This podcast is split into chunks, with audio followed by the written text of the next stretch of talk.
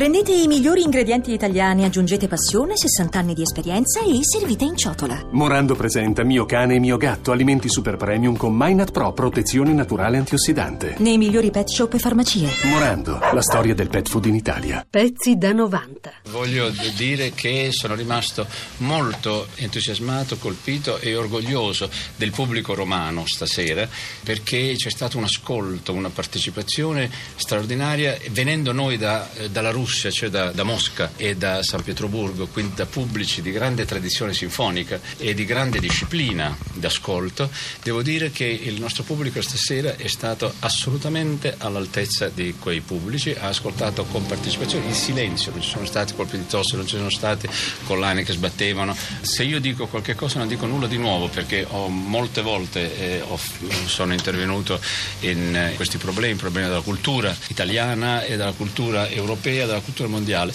Naturalmente è un periodo estremamente difficile, però stiamo facendo i conti anche con una situazione economica eh, internazionale estremamente complicata. Questo però non toglie che i problemi della eh, insufficienza culturale del nostro paese c'erano anche prima. Quindi noi continuiamo a battere eh, su questo argomento, ma fino a quando non si volta pagina in maniera definitiva, perché è inutile fare un piccolo aggiusto qui, un piccolo aggiusto là. Bisogna cominciare a rendersi conto e noi lo stiamo dicendo da 40 anni, non solamente io ma anche molti altri uomini di cultura e musicisti, che il nostro paese è un paese la cui storia si basa sulla, eh, sulla musica, sulla storia della musica e quindi no, il, le istituzioni culturali non possono essere semplicemente delle specie di fardelli fastidiosi a cui ogni tanto dare un obolo per portarli avanti, eccetera, eccetera. Sono istituzioni fondamentali per la formazione dei nostri giovani e delle generazioni future. Noi non ci stiamo preoccupando della generazione situazioni eh, attuali e quindi avremo dei problemi ancora più gravi nel, nel, futuro.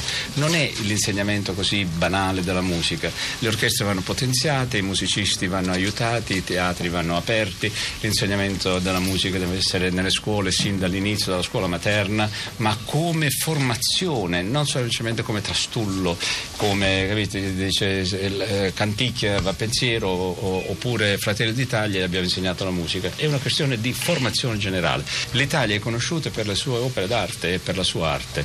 Se perdiamo questa identità, noi che cosa poi rappresentiamo? Ci sono molte altre nazioni che in altri campi ci superano, ma in quello che riguarda il patrimonio artistico e quello che noi rappresentiamo per l'arte non c'è nessuno che ci batte. Se noi ce lo facciamo scivolare dalle mani, oltre ad avere la critica del mondo intero che poi ci guarderà con estremo disprezzo, avremo anche una situazione eh, sociale gravissima, gravissima. Ma naturalmente anche i media hanno una grandissima responsabilità. Eh, in questi concerti sono scomparsi, qualche volta l'opera si fa alle tre di notte per sostituirsi alle pillole per, per dormire, capisci? È una cosa molto grave e molto spesso si va avanti con delle trasmissioni che rende la popolazione italiana di per sé molto intelligente e molto brillante e aperta alla cultura come dei beoti. Te non è che faccio proclami dal podio, ho detto che semplicemente che questo paese eh, deve molto anche a Giuseppe Verdi e, e, ogni tanto noi ce lo dimentichiamo. Musica e fede, altissimi livelli quando si mettono insieme per una messa, magari nella Basilica di San Pietro la musica di Mozart e nel Duomo di Milano quella di Bach. Parola del maestro Riccardo Muti, felice di aver fatto entrambe le esperienze nelle scorse settimane. Dirigere un'orchestra orchestra nella Basilica Vaticana è diverso dal farlo alla Scala di Milano?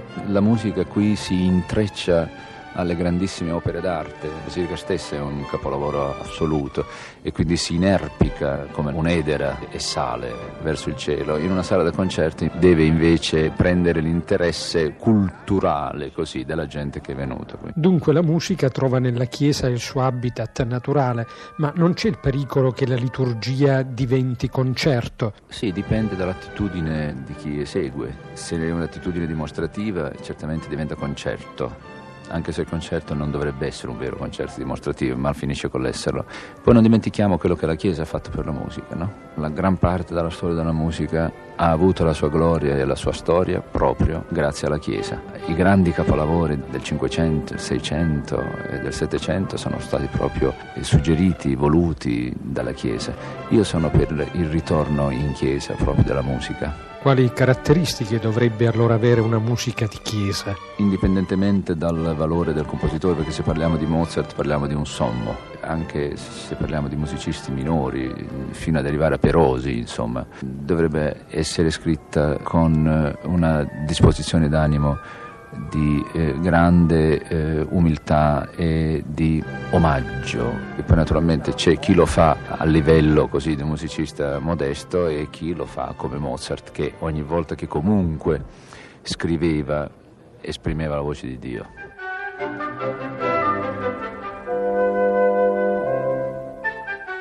Maestro Muti, che tipo di rapporto c'è tra la musica e il divino? Beh, la musica è espressione del divino perché la musica è armonia, anche quando è dissonanza, perché la dissonanza poi si dipana nella consonanza, quindi la musica è parte del creato, non è un'invenzione. La, la musica è imitazione del canto degli uccelli, del, del, rumore delle acque e di tante altre cose. La musica del, delle sfere rotanti nel cielo, sono sicuro che c'è una musica che noi non possiamo sentire con le nostre orecchie.